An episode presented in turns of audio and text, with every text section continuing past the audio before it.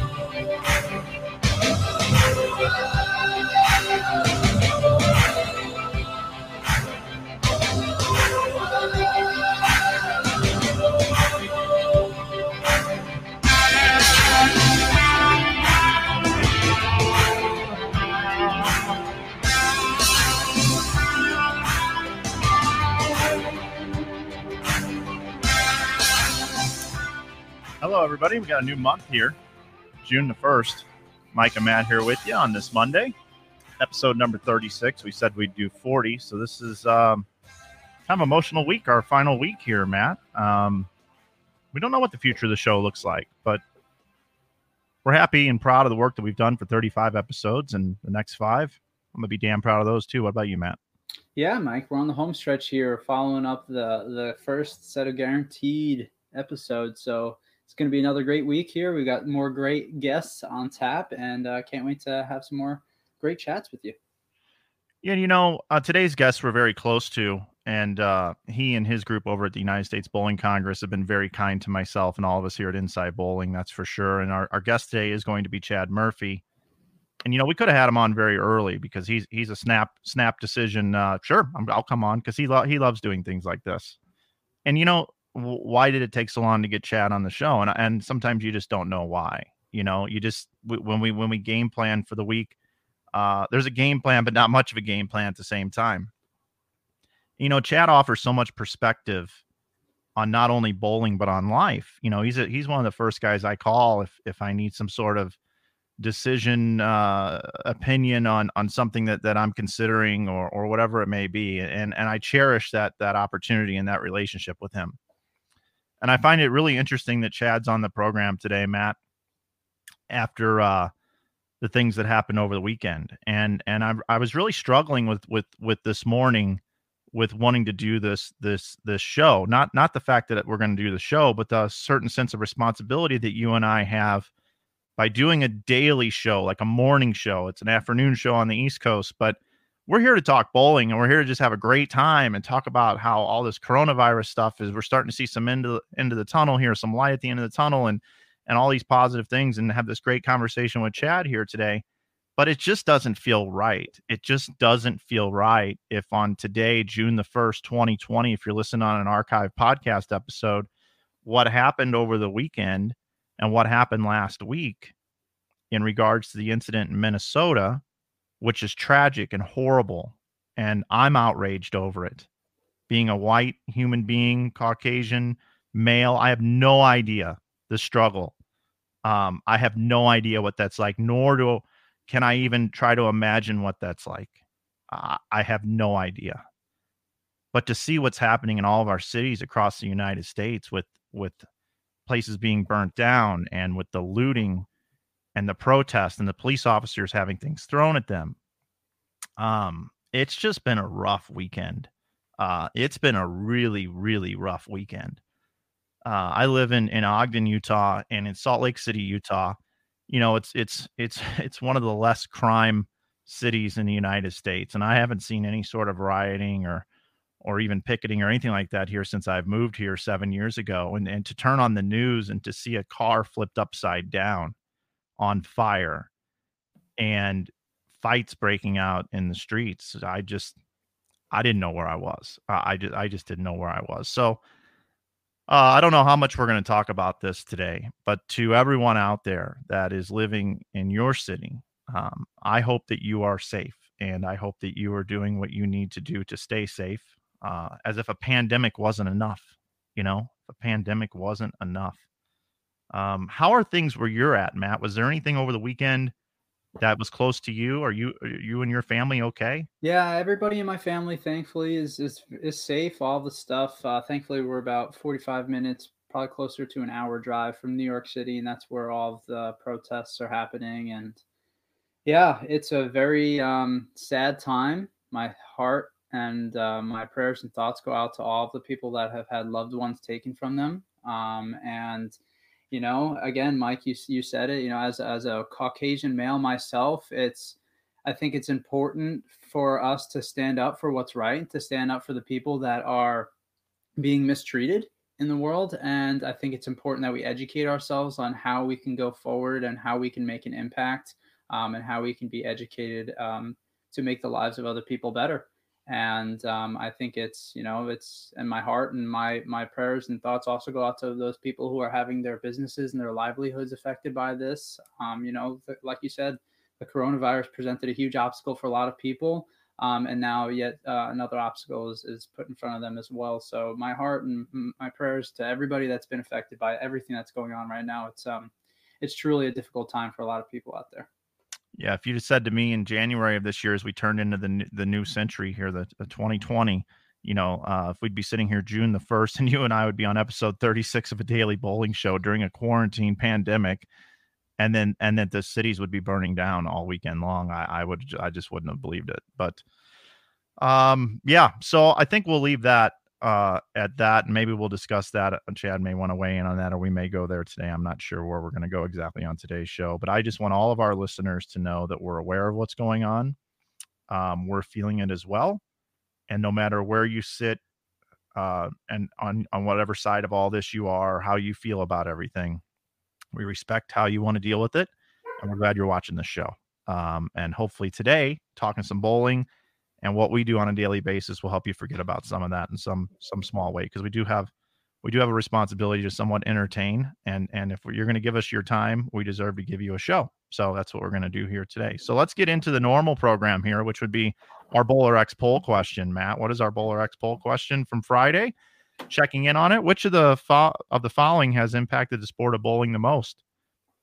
Evolution of equipment coming in at 79.3%, Matt. Wow, that's a huge number. Second place, not even close, evolution of human skill. New lane machines, 6.1%, and new lane services, 3.7%. Pretty eye-opening there. I hadn't reviewed the poll. I was a little busy over the weekend there, Matt. Yeah, not surprised. And I think Chad would probably agree with the results of that poll. I think that I agree with it. The evolution of equipment has had an enormous impact on the sport of bowling, and probably will continuing forward. So I'm not exactly surprised by the result of this one. And we're two months away from a big rule change coming up here regarding equipment. Yeah, we are. And man, exciting times, exciting changes coming for the sport of bowling. So it'll be really, really cool to see how that all plays out. Sure will. What do you have for today's poll question? We like to surround our poll questions around our guests. So what do we have today? USP yeah, and I came up with this poll question all by myself here. It says, the question today presented by BowlerX is, which of the following is the most important member benefit offered by the USBC? Choice 1, certified averages. Choice number 2, tournaments. Choice number 3, rules. And choice number 4, equipment specifications.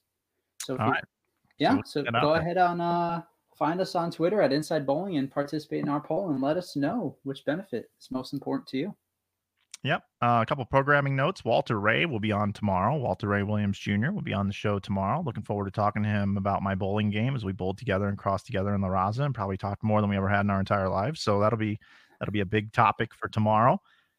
And then my last thing I want to talk about before we get to our guest is last Monday we had Pete Weber on the program, and we talked a lot about wiffle ball.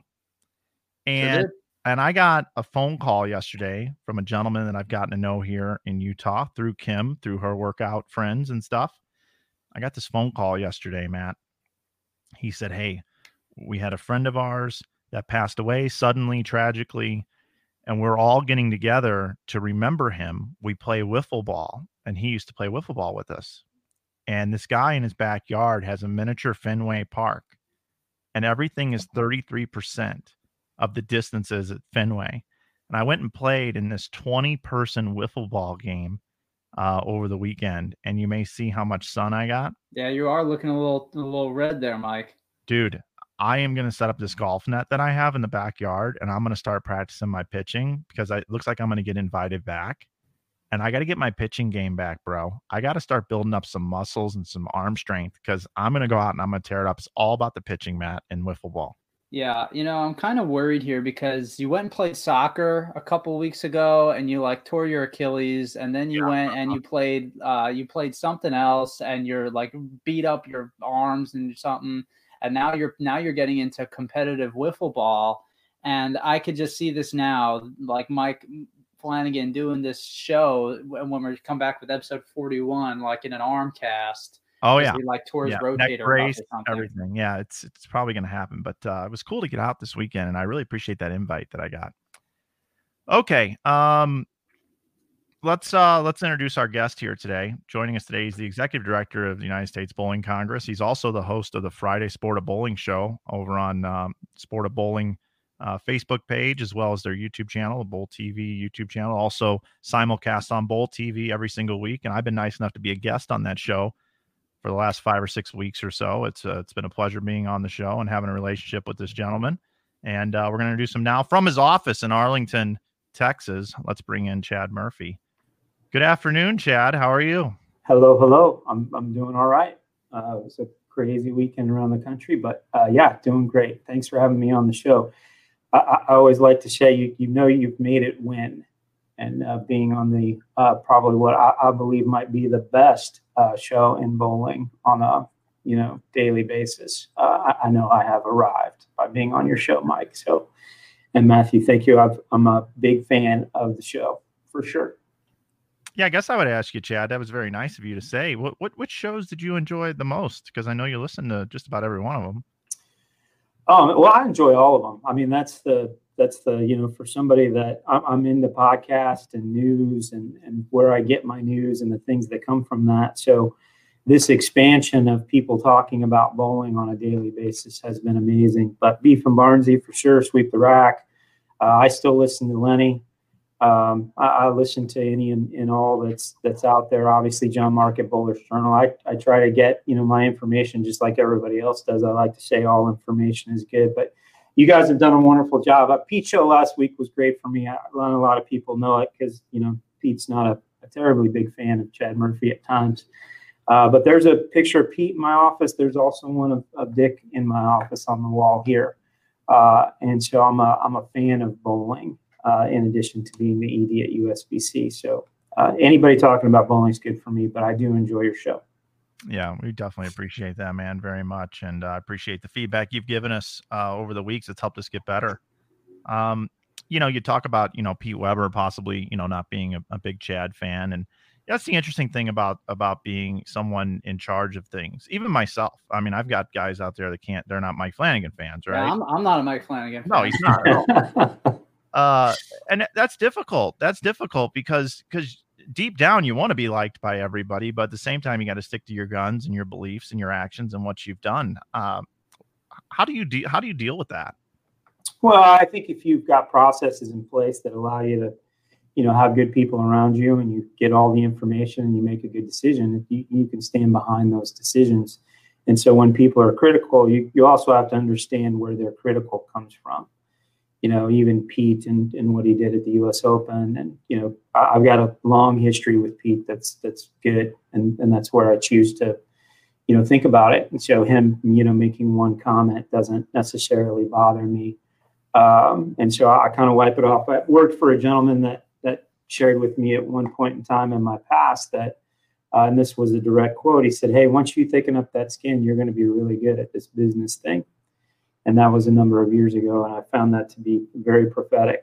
And it's just, it's easy if you put the right people in the room and you've done the homework and done all the research, and then, you know, you listen to everybody, and then usually the decision is right there.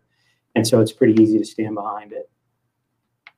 Yeah. You know, when you took the position, you came out of youth, the youth department there, you did a great job there. And then you came into this job. And from what I remember correctly, correct me if I'm wrong, but you went guns blazing. Like you came in guns blazing, like, "Hey, if you need to get in touch with me, you can send me an email. You can hit me up on Facebook." You were responding to comments out in the marketplace when people had their facts wrong. You were kind of correcting things and everything. And then you just went away for a period of time.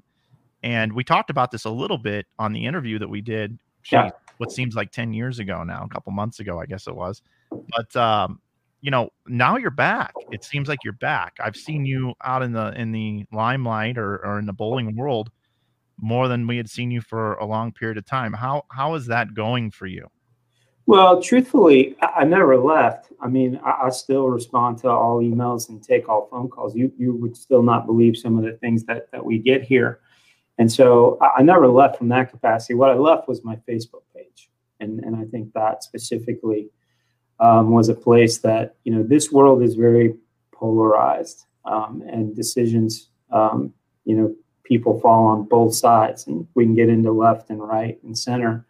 But if you see what, you know, has happened across the country this weekend, it's a product of that same environment.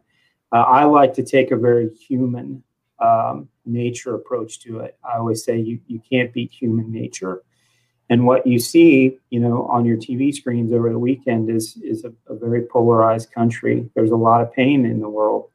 And, you know, I just kind of take a human look at it, and it's hard not to be emotional about it and see some of the pain. Well, when you take that and you think about what was going on in the marketplace at that time, when I pulled out of Facebook, you're right.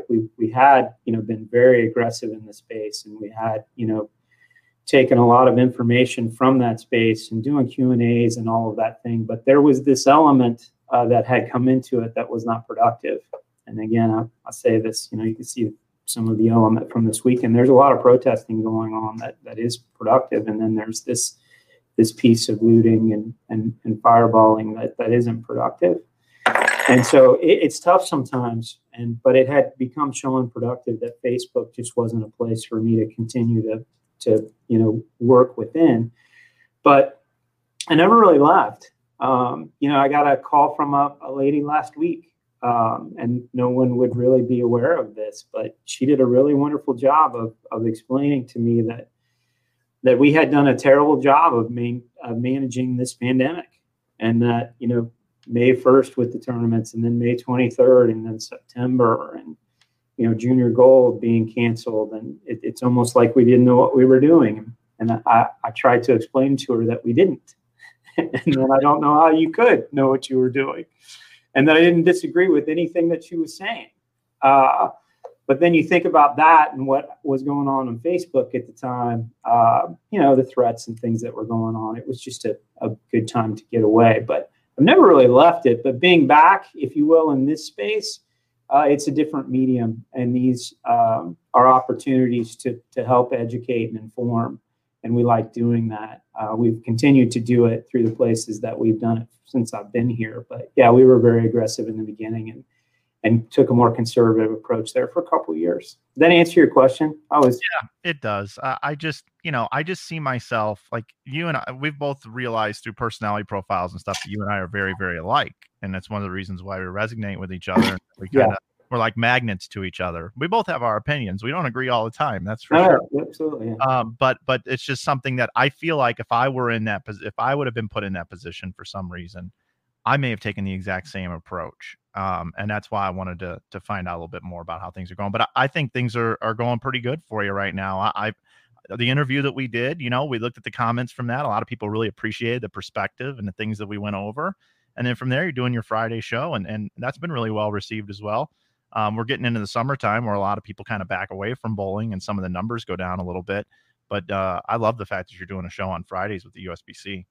It's been fun, and you know, I hope we're able to you know, have it grow and have people understand. But you know, our show, not that much different from yours. Yours is probably a little bit more fun. Ours is probably a little bit more serious because we're a business structure. But it's all good, and you know, I say it, all information is good. So if we can, you know, inform and educate and process information and do it in a timely manner, I think it's a good thing as long as it's productive. And it has been so far. I think, you know, there's still a lot of folks out there that, you know, don't agree with a lot of the things that go on here, but the more opportunities we can to explain the why and the how, the better off we'll all be. Yeah, I agree. You know, we run an interactive program here, Chad, and I was looking at some of these questions coming in, and I think people do want to ask you some questions. So I will display these, Matthew, because some of this is going to be to try to lighten the mood a little bit. The first question that you're going to be very experienced to answer here, Chad, is the Black Widow ghost ball any good? I don't know a lot of the individual balls these days, to be honest with you. I remember the Black Widow being a very good ball, but honestly, I don't know what the ghost ball is. So I'm at a little bit of a loss there.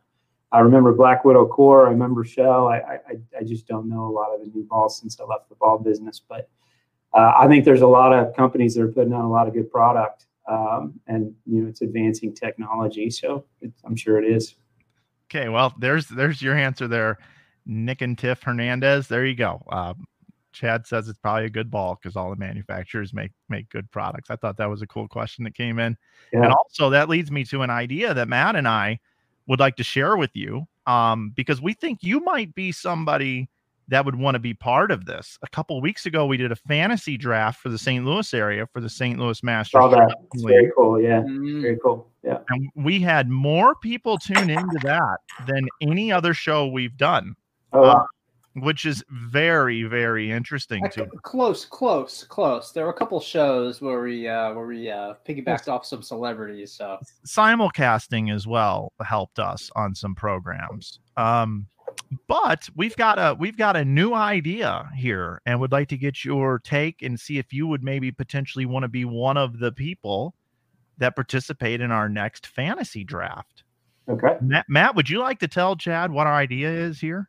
I mean, I think you'd probably be better well-versed, but I'd be happy to tell Chad what the idea is here, Chad. So if there's one thing that bowlers love, it's talking about bowling balls. And it's talking about bowling balls over the course of time and the history of our sport. So what I'm in. Okay, he's in. We're done. Good, next question. I'm sorry. Go ahead, Matt. No, that's funny. Essentially what we want to do is we want to have a fantasy draft where we have different captains and they draft – their favorite bowling balls of all time from the greatest bowling balls of all time fantasy draft. We're thinking Larry Lickstein. We're thinking maybe a Mike Machuga or yourself. We'd like to maybe get permission to maybe use like a Rob Gottschall, Danny Wiseman, Brian O'Keefe, mm-hmm. endless people here. Mm-hmm. Yeah. I would love to participate. Obviously bowling balls are something that I've been passionate about all my life. There is a wonderful museum up in Omaha that Richie Stump, Abood, and Ted Bear, if you guys are ever, you know, interested, they've got an amazing amount of product, which really starts in the beginning and moves up to the advent of resin. And you walk through there and it makes you think about things. But as somebody that was in the ball business for a long time, but I also, you know, I did bowl at one time, so I have my favorites from there too. But one of the things that I did was on the R&D side, product development, I would test all the products from the other companies. And so there's certainly a perspective there that, you know, balls that I enjoyed to throw that we launched, but you could also see the goodness from the other manufacturers too. But yeah, that sounds like fun. I'd love to participate. I wish somebody though would also, and not to, you know, give you guys another idea, but if you want to, I'd still love to see a fantasy draft, fairly large one that included not just today's PBA league, but all of it. If you think about all of the professionals that have played, what would teams look like if you were putting together a draft of you know, any and all. And the more teams that you have, obviously the deeper in the pool that it would be. But this PBA league thing over the last number of years, and of course we have the Hall of Fame and Museum downstairs, and you see the Bud teams and the, you know, the beer teams that are down there. And it's interesting. And Mike, you'll remember that whole conversation about the greatest of all time that we went through. I think there's a draft there that could turn into, and I think it would be a good thing, into some arguments about certain players that you would be selecting at that time. But I think there's so many great things to talk about within our sport. I think that all those things would be fun. Yeah, people just get really competitive over these drafts, and they love to analyze drafts for whatever reason. So you were just thinking strike while the iron is hot on that one. Yeah, it sounds like fun. Couple other comments coming in really quick, Matt. We've got Vic Kerbowski says, Chad is an amazing man that truly cares and loves the sport. How about that one? Thanks, Vic. I appreciate that. And it's certainly, the back part of that's certainly true. I'd leave it up to someone else to decide about the amazing man. But I do love the sport. I believe in it inherently and have lived it all my life. Now, we've got another question coming in from someone that you know very well, a little bit of a different end of the gamut here, but this is a question related to the Open Championships and a serious question. And I don't know if you have an answer to it, but we're going to display it on the screen at this time. Coming in, ask Chad what the protocol is going to be for testing staff for COVID-19 at the 2020 USBC Open Championships and Women's Championship, and what will happen if a worker tests positive. Yeah, thanks, Jeff. We are working on a document that we've put a lot of time and energy into. It's in legal right now. We will publish that document soon, and it will cover everything you could possibly imagine, from, you know, plexiglass to, you know, testing on site, folks come in, temperature. But there's some unique things about it too that are unique to our championships that have to be fully vetted out, including, you know, the ball weigh-in line and going to a touchless piece within that. So we've been working on it for quite a while, and it'll be published as part of that. It's not just the Open and Women's Championships, it's also our short duration events, but then we're also publishing a best practice into the marketplace for state and local tournaments. And so all of that will come in the short term. But it'll certainly be something that a lot of opinion and you know, conversation takes place. But obviously we want to have a safe environment that everybody can come to and compete and crown some champions. But at the same time, we've got to protect our staff, you know, from this.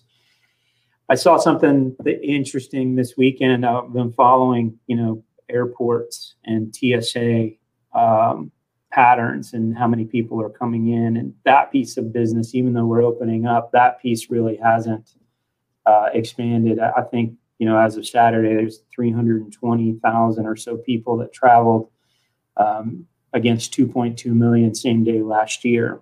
And so when you think about somebody coming from New York to Reno to bowl our championships, we've got to create a safe environment, and we're working on it, but not quite there yet.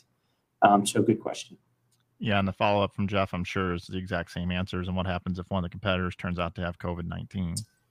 Yeah, we're a little unique. And again, I'm not sure exactly where we're going to land yet. The competitor side is unique because technically they'll only be in for 2, maybe 3 days, where if you see some of the things that are going on in Major League Baseball or the NBA, you know, going to compete in this bubble down in Florida, you know, they're in for a couple months.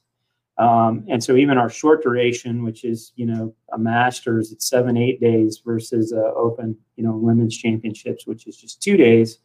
It is a little bit different, but we're going to have to be very careful about how people come in and out of the championships. There's a better than average chance that we wouldn't see someone, you know, come in that had COVID before they got there, or even afterwards. And then how would we quarantine after the fact? And so we've got a lot of people working on it. We're not quite there yet, but I would certainly entertain those questions after we publish the document, which is probably still a couple weeks away. Awesome. And then one other question that came in was, now that reopening is happening, will you revisit some of the tournament cancellations and possibly reschedule? Well, I'm not sure exactly what we're talking about there. Obviously, the Open and Women's Championships have moved to the fall, and so we're planning on running those. The PWBA cancellations are, you know, really a postponement, but there'll be a larger announcement because we're deeper into the schedule now. And so that conversation hasn't changed. You know, calendar's still not on our side. That season, generally speaking, will be canceled, and then we'll look to the fall to possibly hold an event or two. And how that looks will even be interesting if we can pull it off. A Masters, Senior Masters, Super Senior Classic, all still being worked through as possibility for the fall at this point.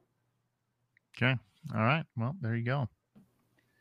Yeah, I think, you know, Mike, I think it's time. I think, and Chad as well, obviously, I think it's time to switch gears here a little bit. We're getting into some nitty-gritty questions, but when we introed the show, Mike was talking about his new obsession for wiffle ball, and you chimed in here in our private little chat head here and said, hey, guys, you know, we have our list of questions, but if there's one thing that I could talk about extensively, it's wiffle ball. What's your history with wiffle ball, and what can you tell us about the game?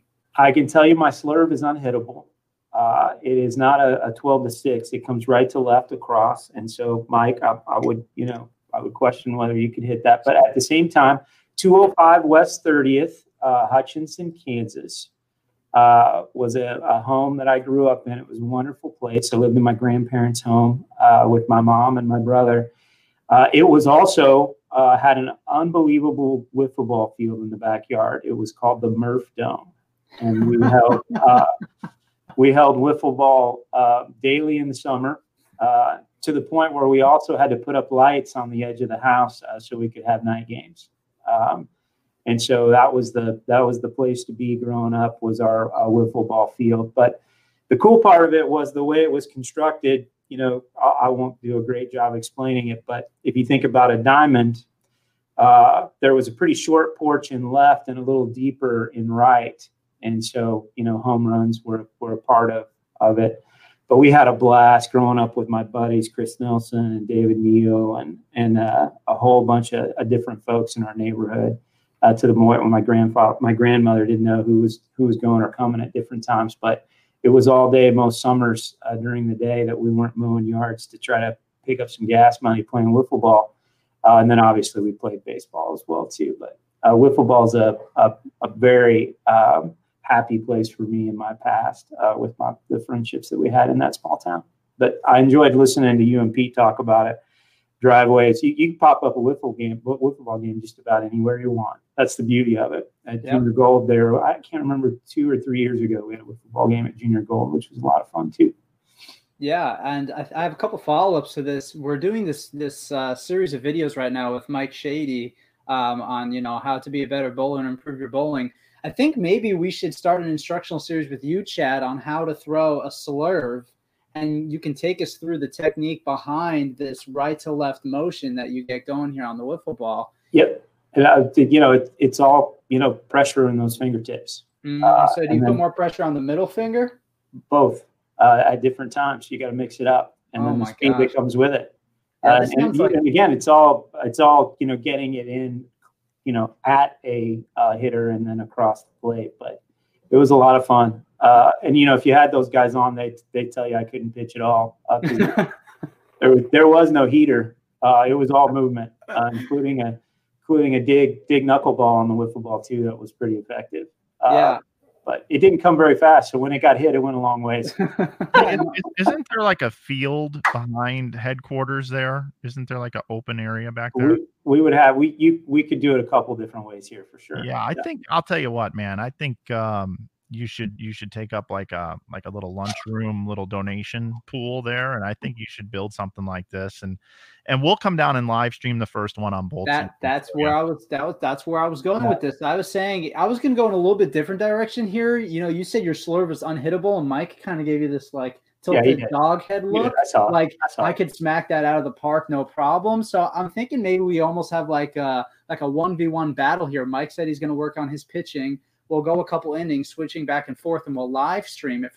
And I think, if you're asking me, I think the viewership would be incredible to watch Chad Murphy throw this slurve and back Mike Flanagan off the plate a little bit. I'm going to hit him 3 or 4 times before I get it. But I would practice. But it's funny that we're having this conversation because our podcast that we do with Tony Franklin, they've got an argument going on there about where Derek Hartnell can throw an 80-mile-an-hour fastball. I'm one of three people that think he can, I think, after listening to their piece this weekend. But I sent them a text this weekend. But, yeah, so, yeah, these competitions are great. They're good conversation. But it was a fun time in my life, as it sounded like it was for you, Mike, and also Pete. But I didn't know that you were going out this weekend and getting, 20 guys. That sounds like a blast.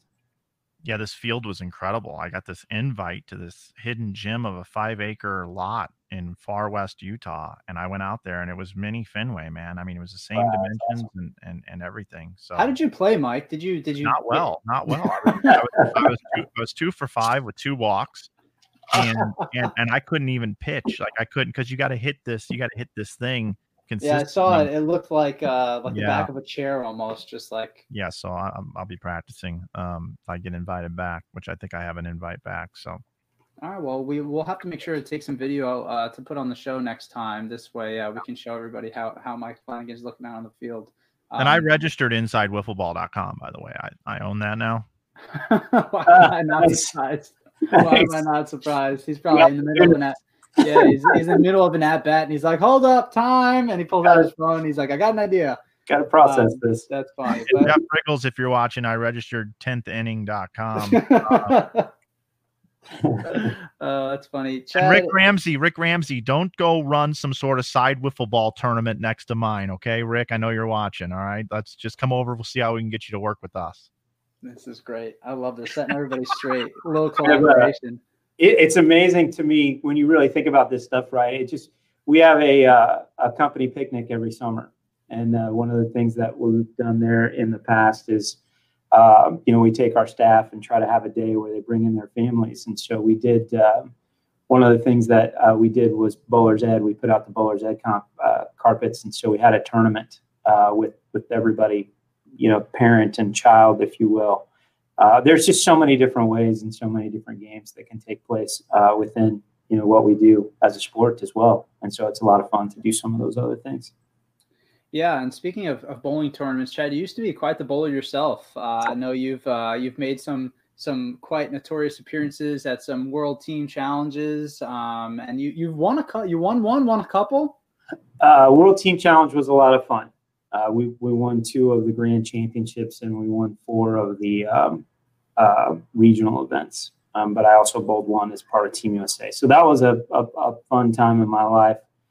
I really enjoyed those tournaments. They were really hard, and really hard. Yeah, if you watch the YouTube replays, people missing the head pin both directions, very hard to hit the pocket. Do you have any time to bowl for yourself now? I had a little, not a lot of people know it, but I rebuilt my lower back about 10 years ago. I've got 2 rods. I think it's 6 pins and 6 screws and 11 pins. And so I completely rebuilt my lower back. And so as Mike asked me on our interview, it drives me nuts not to bowl well. And so the only thing that I'm healthy and I could, but I need to spend enough time to practice to do it well, and I don't like it to do it poorly. And so I bowl the Open Championships every year when I can. We have a league here at the training center that I participate in once in a while, but not a lot. When I first came down here, I bowled league out at Euless, but I wish I had time to bowl more. But it's more about the physical than it is, and the mental than it is the time. Really, I've got time to do it. But I do miss it. I always say, one of the outlets for bowling is, it's social and it's, friends, but there's a competitive element to it too. But my own championship scores have gotten so soft at this point that it's very frustrating. So I'm looking forward to, at some point in time, putting the work in. Who did I listen to this? Oh, John Burke was talking about the senior tour, and I'm 48. And so listening to John talk about the senior tour made me wonder if, as ED of USBC, could I bowl the senior masters? And so I did have that thought on my brain, because that would be something that would certainly motivate me to practice and do well. Bro, well, Inside Bowling will sponsor you in that event. Hey, this is a done deal. This is a done deal. I'll get you in touch with a couple coaches too. I'll give you Rod Ross's number. You may or may not know this guy. shady. We'll get you hooked up with some guys. I appreciate the help there. Yeah, we'll get you turned around. Yeah. I obviously can't cash, but I wondered if I could bowl because that one would be fun for me. So then I thought the Senior U.S. Open because that one I could bowl, but I'm not sure. You know, being 48 years old, 50 sounded like a lot of fun. Just listening to John Burkett talk about it the other day made me think about it a little bit. But I miss the competitive side, and I like to think that if I put a little work in, I'd still know where it was going. But when I bowl the Open Championships, it makes me think that maybe that none of that is true. Yeah, and hey, I think it was a week ago yesterday was 5 years on Swanee, and I watched that video again. Kim actually picked it up and shared it and said, hey, it was 5 years ago today. You know, good on Kim to be able to pick that up and remember that and be paying attention to the media that we have. And when I was growing up watching the Ebonite Nitro R's, you know, in my age range, you know, that's when I was really heavy into bowling. I mean, I was cleaning my bowling balls at my house 2 to 3 times a week before I went bowling even, and watching you guys bowl. Like, I remember going to the Landmark Lanes, and I got one person's autograph at Landmark Lanes on my lens. They were the purple and teal ones. What were those? The special edition, some lens special editions. Yeah, I'm not sure. I got one autograph, and you probably wouldn't even know who I got the autograph from, but one guy wanted on my shoe, and it was Lonnie Wallachek of all people, right? How crazy is that? And I walked up to him. I said, would you sign my shoe? And he goes, me? I said, I love watching your World Team Challenges. And he goes, you're kidding. And he signed my shoe, right? And you bowl with Lonnie. And I remember the Ebonite Nitro R's, and what a great team that was. And with Swanee, you know, passing away way, way too soon with the Strikeout Sarcoma Foundation stuff that he started. We talked with Pete last Monday about this. I see you bowl on that, and you were a great bowler. I mean, there's no doubt about it. You were a great bowler on that team. Thoughts on Swanee? And was that them, Mike? That was them. Yeah, that's the women's shoes. Yeah, that's true. Yeah, I saw Barnes pop up there. I actually sent Lonnie a text this morning. It was a lot of fun. Just a couple things. I'll be brief, and I don't know if you can see it behind me, but I'm not going to do a great job. But there's a little tribute to Swanee that's on my office here, and it was actually something amazingly that Spencer Robarge sent me. And I don't know if not everybody will know who Spencer is, but most folks will. You know, he won our U12 division at junior gold. He's from same area as Swanee, and after he won. That he came over and he had one of Swanee's bracelets for Strikeout sarcoma on his hand, and he said he put it on top of the trophy, and he said, hey, I did this for Sean, and that hangs on my wall today as a you know, reminder of him, and what a wonderful. But those times were great. Not a lot of people will remember it, but my start in that tournament came on a completely different team, and we bowled in some, you know, on some amazing teams before really that team was formed. But I bowled with Chris Barnes, Steve Klumpkin, Danny Broadway, and Joe Vito on the first television show. On that, Chris had and Steve had asked me to bowl. I'm not sure who. I'm not kidding. They had somebody, and they fell off, and so they asked me to bowl as like the 19th choice. And then we bowled through the Ebonite piece. Lonnie, Billy, and I bowled with Ron Williams and Jason Couch in one in Edmond. We bowled with Brunswick, with Johnny Petraglia and a gentleman named Dwayne Fisher, who a lot of people won't remember, but Dwayne bowled 770 two blocks in a row, and we missed the cut. So anyway, those tournaments were a lot of fun. I appreciate you bringing up Swanee. It always gives me a chance to talk about it. I miss him dearly, love him to death. But he's still here, you know, in some ways too. But that was a lot of fun. He struck us to a lot of those titles, and the rest of us spared as much as we could to keep up. So, but those were fun times. I didn't know we were going to talk about your bowling this much today. Yeah, I didn't either. Yeah. We never know where this show is going to go, but I figured I would ask, what's your greatest accomplishment on the lanes? I've never asked you this. You know, I don't know. I really hope that we were, you know, going to talk about some other things, because my bowling is not something that I really like to spend a whole lot of time talking about. But I won a few sweepers, you know, at the roller, if not many eliminators, that I was, you know, really enjoyed. Made a few runs at those tournaments. One at the Super Hoinkie that I remember, you know, but most of the, you know, wins, if you will, were with others, with teams. And Barnes and I won a tournament in Shreveport. Or not Shreveport, Texarkana, I think, one year, doubles tournament, where we beat Tony Franklin and Lonnie in the finals. And Chris and I rode down with Lon. And so Tony went back to Dallas. Lon rode back with us. So those are the things that you remember that are fun, in addition to the bowling. But I miss those competitive days, but really just the fun, the people.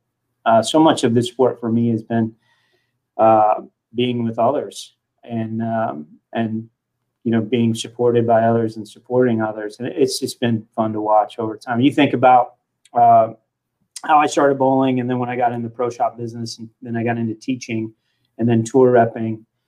There has just been an incredible amount of fun through others, and some of it through failure.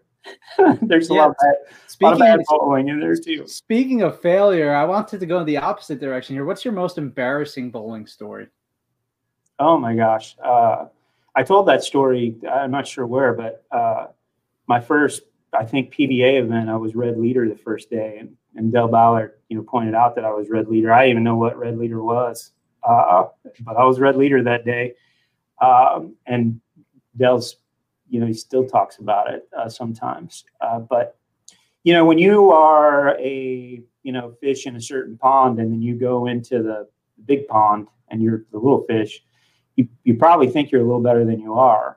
And I know I got a pretty humbling, you know, look at that in bowling some tour stops. When I started tour rep, and I realized I wasn't good enough to play out there. But we had a lot of fun bowling all over this country, you know, from New York at the Buddy Russell, down in Texas, Super Hoinkie, you know, we bowled all over this country, which gave me some chops. But the one thing that it did that was really special for me was meeting all the people that I did, developing, you know, the relationships that I still have a lot of them today. And I would tell you that's when you say, hey, what's your best moment bowling? It was meeting a lot of those people and having them be able to say that they're still friendships I hold today. One of the other things that is something that I believe in, probably because I'm biased here, but I like it when big bowling companies, whether it's the USBC or the PBA or Storm or Brunswick or Motive or any of these big companies, right? I always like it when there's a diehard bowler at the helm. It's just a preferred thing for me, right? I just like that. And there's been a lot of people who've sat in your chair that haven't necessarily been big time bowlers. How has you being a bowler, do you think, how has that helped you do your job? Well, I think it's inherent, right? I think it's, you know, it certainly has given an advantage to me understanding the sport. I learned so much in the pro shop business that, you know, doubled up when I was a ball rep, and then, you know, tripled up, if you will, when I worked for the manufacturer. And so just learning through all of that, but, you know, understanding why the 6-pin goes around the 10 and doesn't knock it over, is something you wouldn't think that much about here. But as I was doing that, you know, I also was, you know, attending my local association banquet in you know, in Wichita, Kansas at the time, so I understood the association business and, you know, city tournaments and state tournaments. And I didn't bowl a lot of state tournaments, but the whole tournament piece is another piece of what we do here. But I would tell you the number one, you know, advantage to being a bowler is that pretty much at any time, I can make a few phone calls and get a bunch of bowlers in here and put them in a room and ask them what they think about a given project, or really a problem that needs fixing. And I think that's the biggest piece is to know. I mean, when we brought those 13 pro shop guys in a few years ago, to be able just to call those guys and say, hey, what, you guys got time to come in here and spend 2 days with us talking about, you know, bowling balls?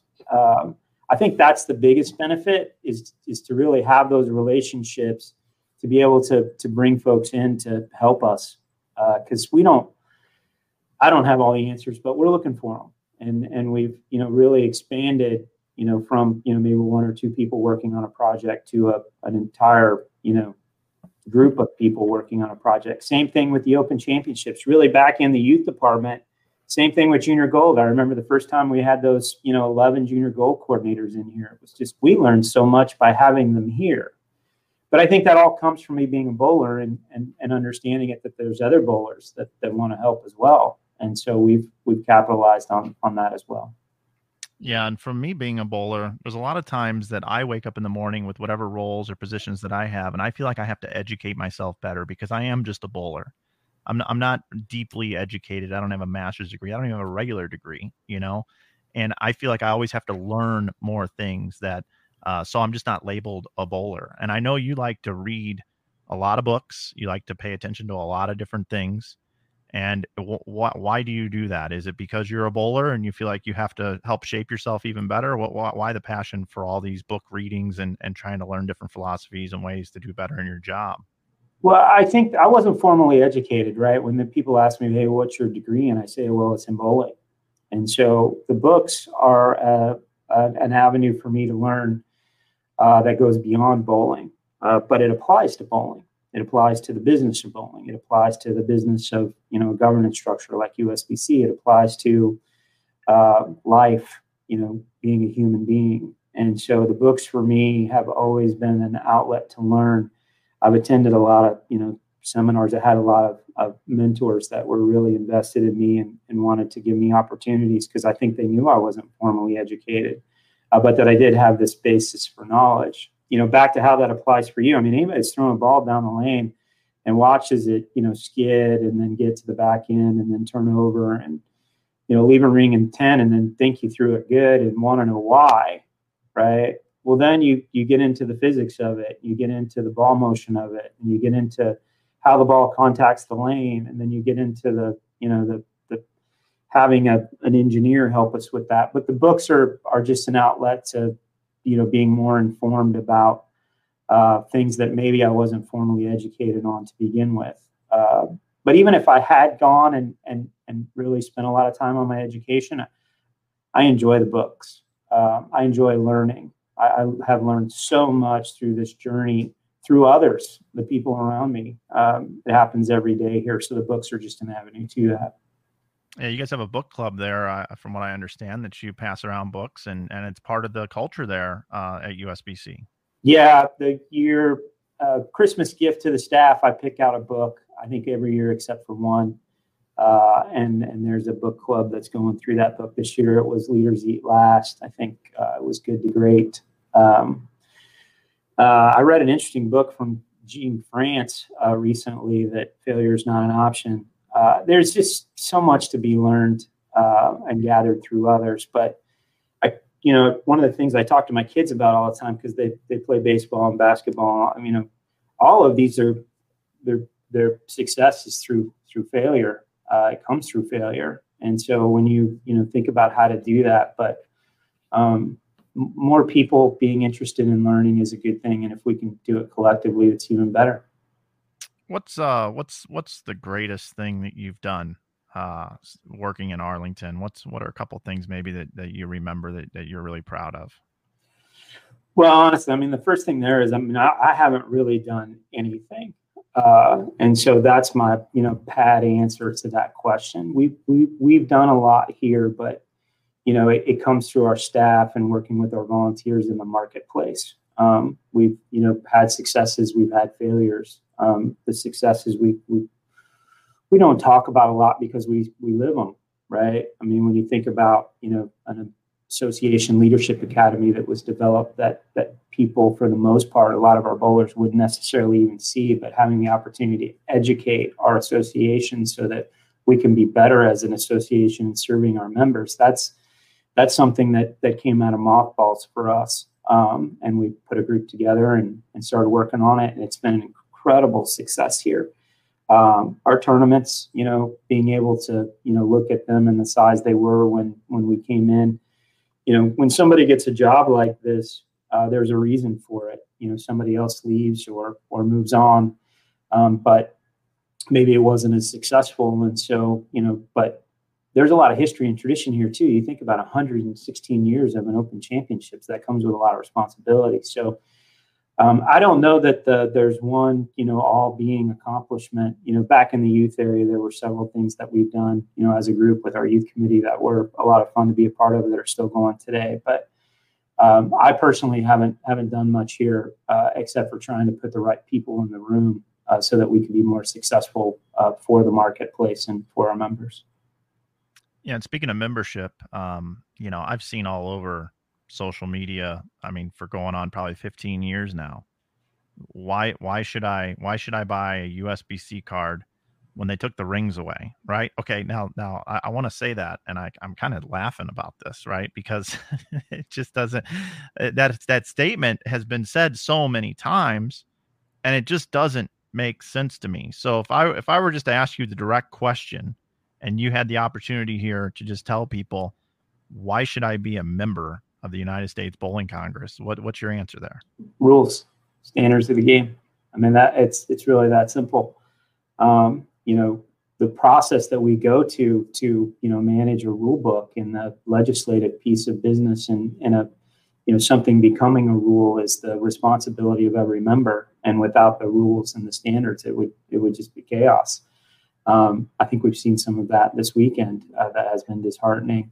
But I think, the rules and the standards, yeah, you can get a certified average, the ability to bowl in tournaments. There's all of these great things that a member is afforded by purchasing a, $25 or so membership, but the rules and the standards will, live forever. And they will evolve too. When you think about equipment specs and bowling balls and, the length of the lane, I don't think is going to change in some of those pieces, but it's the standard and the rules that is the basic principle for the entire organization. Yeah, and speaking of rules, a follow-up question. We had a question come in from the chat. What typically drives or initiates rule changes, for example, weight holes or lane oil requirements? Yeah, it can come from anywhere, and that's the beauty of it. Any member can put forward legislation by September of one every year for consideration. The weight hole was a product of us really, researching the sport when I first came in, and our team got kind of organized here. There was a, large, piece of the marketplace. And again, not to use, left, right, and center, but in our game, we have, traditionalists, we have people who are more progressive, and then we have, the folks that kind of land in the middle. I believe very much in our sport currently and love it, the strategy that goes into it, the thinking, what these kids are learning today versus what we learned when we were, 12 to 18 is enormous for them to be competitive and do well. But the process of that is just, through ideation and then research and then data collection and then, seeing what we can do. We set out to kind of see where we were at and what we should be doing. And when we came out, through the end of the process, we put a new spec in for oil absorption, and we eliminated the weight holes, not to really roll back technology, but to try to slow down the future progression of the technology. And so that's where that came from. But it was a, large swath of people that had come into the building through different groups that landed on that, those decisions. I equivalate being a USBC member to just, number one, it's the right thing to do. Number two, every single year to drive a motor vehicle, no matter what state you're in, you either got to pay personal property tax or you have to pay a registration fee to be able to drive your car around, right? And in bowling, I feel like that's what the USBC is. But in addition to that, there's a lot of strobe light, really cool things that happen at the USBC that provide platforms and events and things that you can get some entertainment out of as well. So I've always been a USBC member and will always be one. It's disheartening for me to see folks taking it to what's in it for me today in regards to I pay this much money and I can get this much back. That's really not what it's about at all. Yeah, I appreciate that perspective because I think you're right. I also, when you really think about this in totality and how the whole thing, progresses together, it's a rough get sometimes because a lot of people don't realize, and I didn't. I'm a lifetime bowler that grew up in my grandfather's bowling center that bowled youth leagues, tournaments all the way through, to some PBA events. And I didn't know how wide or deep the offering that USBC offers its members is until I worked inside this building. And I'm not sure what to equate that to, but when you think about, you know, something like Team USA or equipment specs or the, you know, 6 people we have in rules adjudicating or mediating a rules dispute, you know, customer service, membership association, managing, you know, 1,600 associations across, there's just so much here. But I had no idea that it was here. So we don't really have a direct expectation that, you know, somebody in, you know, say Wichita, Kansas would know all of that. But we know it's our job to service it. And so we just continue to do that and try to get more people to understand all of the things that are, that go on here that are good for bowling, but also important for bowling. And I do think it's the right thing to do, but, and a lot of people won't completely get this part, but we're also the largest membership organization of the 51, you know, governing bodies with USOC. We're the biggest. And I think that's a credit to our members, the local bowling centers that have supported it. I always say all bowling's local. And we, you know, even this media piece, the digital piece that we're all engaged in. And Matthew, I've heard you say a couple of times, and I appreciate it because it gives me the opportunity about saying how far behind we are at some of this in the past. And I think it's true. But really, bowling is a locally owned and operated, community-based activation and sport, right? And so when you think of that, was this their larger piece for somebody to talk about digitally? And so now it's just evolving, but mostly within the more elitist group of within bowling, which is the PBA and the PWBA and at the national level. But really, our basis for the organization is that customer that bowls league, sometimes 4 times a week. And that's pretty cool. It really is. Yeah. A couple more questions coming in here for you, Chad. You know, and I also think, you know, that in regards to the whole USBC membership or whatever, you know, I just want to reiterate again that people should just buy the membership cards because there's a lot of great stuff going down there. I've toured that campus. I've seen what you guys do. And I wish everybody had the same opportunity to just fly down there and check everything out. But a couple more questions here really quick. Question here from Roy says, does the USBC national management level promote from the local USBC people available for job positions, or do you look at overall job market for people in senior positions at the USBC? You know, our careers page at bowl.com is open to anyone that would like to be a part of it. You know, can you pop that back up there again, Mike? Because I want to be specific to his question. Yep. And so our job searches are similar to any, you know, search that any company would do. Local USBC people available for job descriptions. I'll give you a direct example of that one. So David Fields, who is our regional manager for the Southeast, if you will, he was an association manager for down in Houston. And so the answer to that question is yes. Roger Petrin is a regional manager who was a bowler at Wichita State and had done a few other things. David Prang, same thing, local association person. So yes, there is some of that, if you will, where people do come in through the local associations. With what we're doing with center certification over the next few years, we'll be looking for locals to fill some of those positions. And so the simple answer is yes, but there are other positions that in some cases wouldn't come from the local association or could, depending on the second career. A lot of folks that work with our local associations are volunteers, so they have a main job and then they volunteer with our local. And so when you go to, you know, find somebody to write code in IT, do you have a code writer, you know, that knows bowling? And that's a good thing if we can do that. And we have a couple of those folks that are here, but we also, you know, have that other group that probably doesn't have any bowling experience. But our process of hiring is the same as any company. We post and then we hire the most qualified applicant. Yeah. And if somebody wanted to try to find a job, not necessarily right now because of what we're going through in the world, but when jobs start to become available, where do they go? Bowl.com, and there's a careers section down at the bottom of the homepage. Cool. Adam Barta here, one of your biggest fans, comes in and says, thank you for your leadership, keeping the focus on making bowling bigger and better. Your position requires a very thick skin and I applaud your ability to stay on track. And then he follows up with this question right here, which is, when your time is up at USBC, what do you want to be best known for? What type of legacy? Adam, thank you. I look forward to seeing you guys bowl at the Open Championships in the fall. You know, keep doing what you're doing. I appreciate the kind words. You know, I don't spend too much time thinking about the legacy piece. I really don't. And, you know, I said two things when I came in that I've repeated over and over again, is that we really don't want to speak negatively about the folks that came before us, and we don't want to leave it for the next group.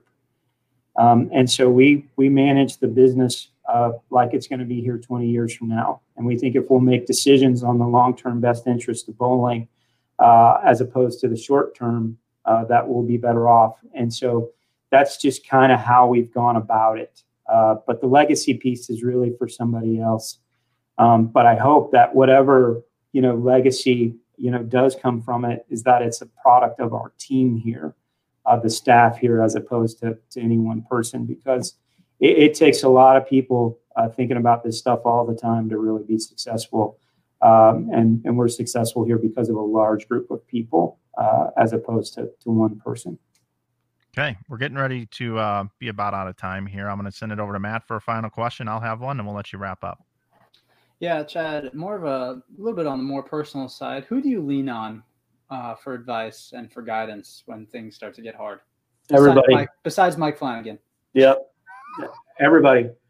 You know, I lost one of those people recently when Bob Reed passed away a few months ago. He was somebody that I learned a lot from that I didn't know I was learning from at the time, but he's somebody that I spoke to fairly frequently. But the answer to that question very directly is everybody.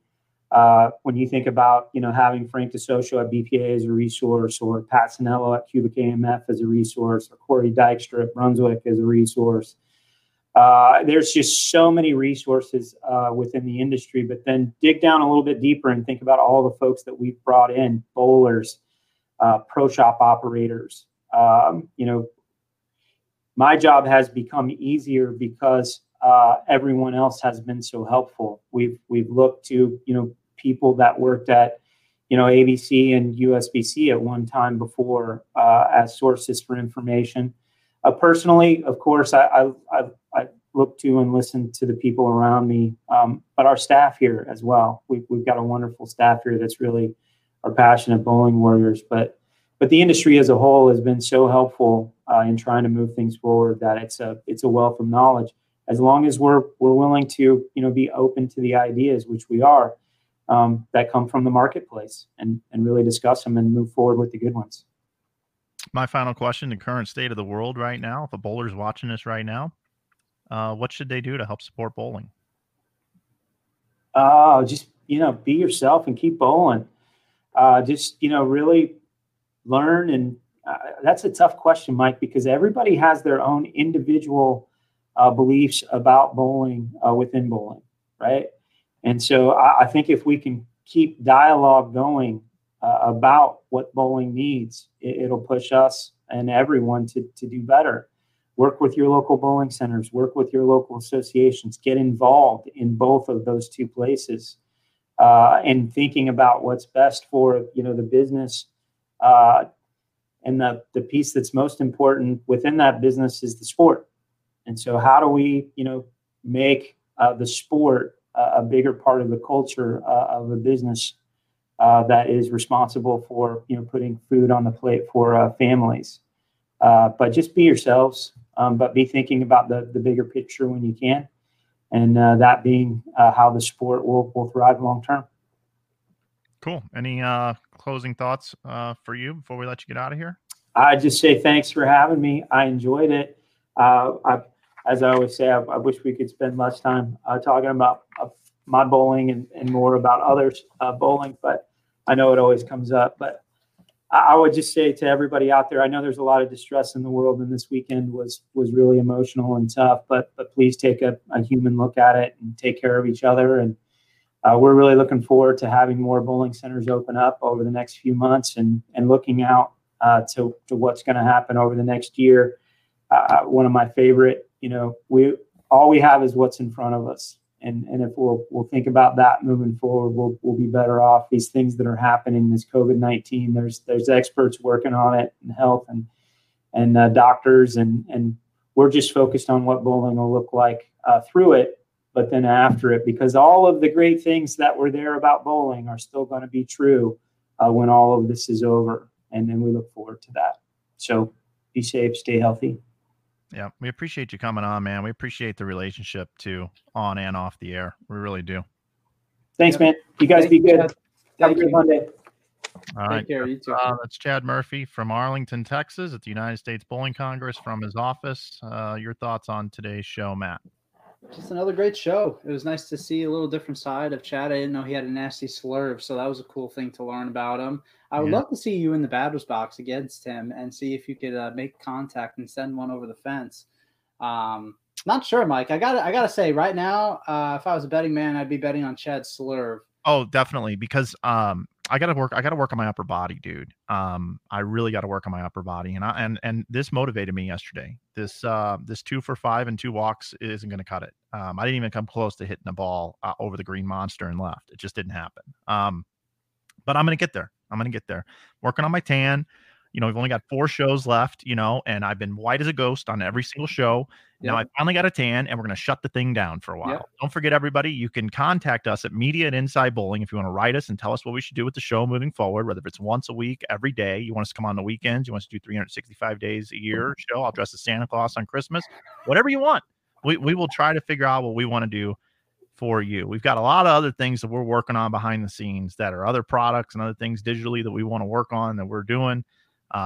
So we're working hard, and I've been really tired. But we're mowing through it. And I'll tell you, next week, no shows. I'm actually looking forward to that.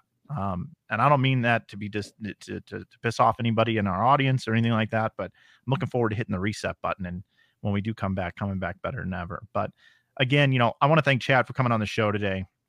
You know, he believes in me, and he believes in Inside Bowling, and he believes in our entire group. I believe that they've tried to hire both of us at one point in time, and they'd like to have us on their team. The stars don't align at this particular time, but you never know. One day down the road, Chad might be working with us, or we might be working with him one day, you know, and you just never know in this business. Mike Judy told me a long time ago when I took a job with Storm, I saw him at the proprietor's company. He goes, you know, one day we'll, you know, you never know, we might be working together. And I was, you know, I was young and naive. I said, oh no, I'm going to be with Storm for the rest of my life. Maybe one day you'll work over here, right? Well, you know what? About 4.5 years later, there I am in Hopkinsville, Kentucky, and I walk right into Mike Judy's office, and I said, how the hell did this happen? So that's what happens in bowling, Matthew. Yeah, same thing happened with us, Mike. I saw you at the last day of Junior Gold like 3 years ago, and we were hanging out, and we were just sitting there chatting. You're like, hey, man, let's go out to lunch sometime. This will be my way of treating you for when you come on board and you work with me in the future. Yeah. And then 3 years later, almost exactly, here I am shooting this vlog series with Mike Flanagan for 10 days and hanging out. And now we're good friends. So yeah, and you pay it forward. And I just took a Mike Judy trick right out of the back pocket. It's one of those things. These ideas and things that I do, I don't come up with any of it. I just hang out with the right people, the smartest people in the room, and then I just take everything that they've done and I apply it into one person, and I look like a genius. Yeah, that's one of those things where we've been talking about this throughout the course of the show. Is that they're ridiculous things, and if they work, you look like a genius, and if they don't, well, of course they didn't, because they were ridiculous to begin with. Exactly. It's when you make a calculated thing that makes sense and it doesn't work out is when you get buried in this industry. I've learned that, and I don't ever put myself in that position, and the few times that I have, oh my God, dumpster fire for me.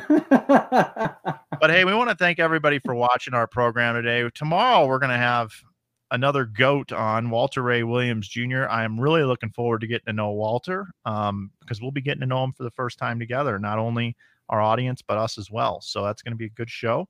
And we'll be announcing the rest of our guests this week. We do have all of our guests lined up except for Friday's guest. We're just waiting for confirmation on that. We are going to have a pro shop show on Thursday. We're going to have 3 pro shop operators on, and we're going to talk about what's happened with the pandemic, what they've seen. One's an online e-tailer. You may know which one that is, one that we're in business with, BowlerX.com, and we'll have some others on as well. But really looking forward to the rest of the week. And we mean it, 40 episodes, man. This has been a grind, but we're happy to do it for the people. And we'll be back tomorrow with a great show. See you, everybody.